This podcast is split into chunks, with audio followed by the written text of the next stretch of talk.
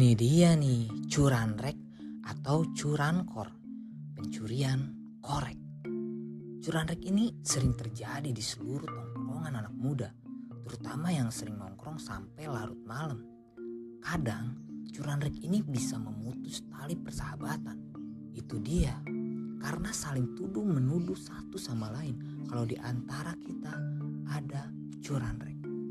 Sebenarnya modusnya cukup mudah dikenali, bahkan bisa dipantau oleh kita sendiri. Kebanyakan curanrek adalah salah satu orang yang datang ke tongkrongan dengan membawa rokoknya aja.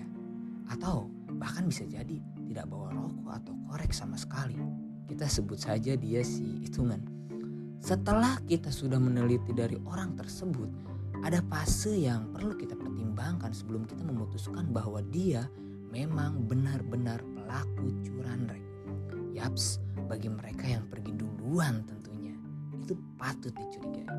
Tapi ya daripada merusak pertemanan gara-gara korek doang, ya udahlah ya, mending kita ikhlasin aja. Tapi anjingnya, ketika kita semakin mengikhlaskan, di pertemuan-pertemuan berikutnya justru malah terjadi lagi. Itu fuck banget, Bray. Apakah curanrek itu sudah menjadi passion dalam sebuah tongkrongan? Tapi ada satu fakta unik mengenai curanrek. Dari yang gue telaah, curanrek itu hanya berfokus pada korek tok. Gue sensor sendiri aja deh, males ngedit soalnya. Yaps, korek yang warna-warni itu memang sering kali hilang dibandingkan korek yang dibuka itu loh, yang dicetek, yang kayak gitu. Gak tau gue namanya apa. Lu nyadar juga kan? Atau mungkin karena si pencuri korek juga menerapkan standar rendah karena kasihan kepada targetnya mungkin. Korek ini mah cuma 2.000-an, dia bisa beli lagi besok juga gitu. Ini menurut gue PR sih bagi pabrik korek. Nanti-nanti menurut gue korek itu harus terjamin keamanannya. Gak apa-apa lah kalau harganya jadi agak mahal sedikit.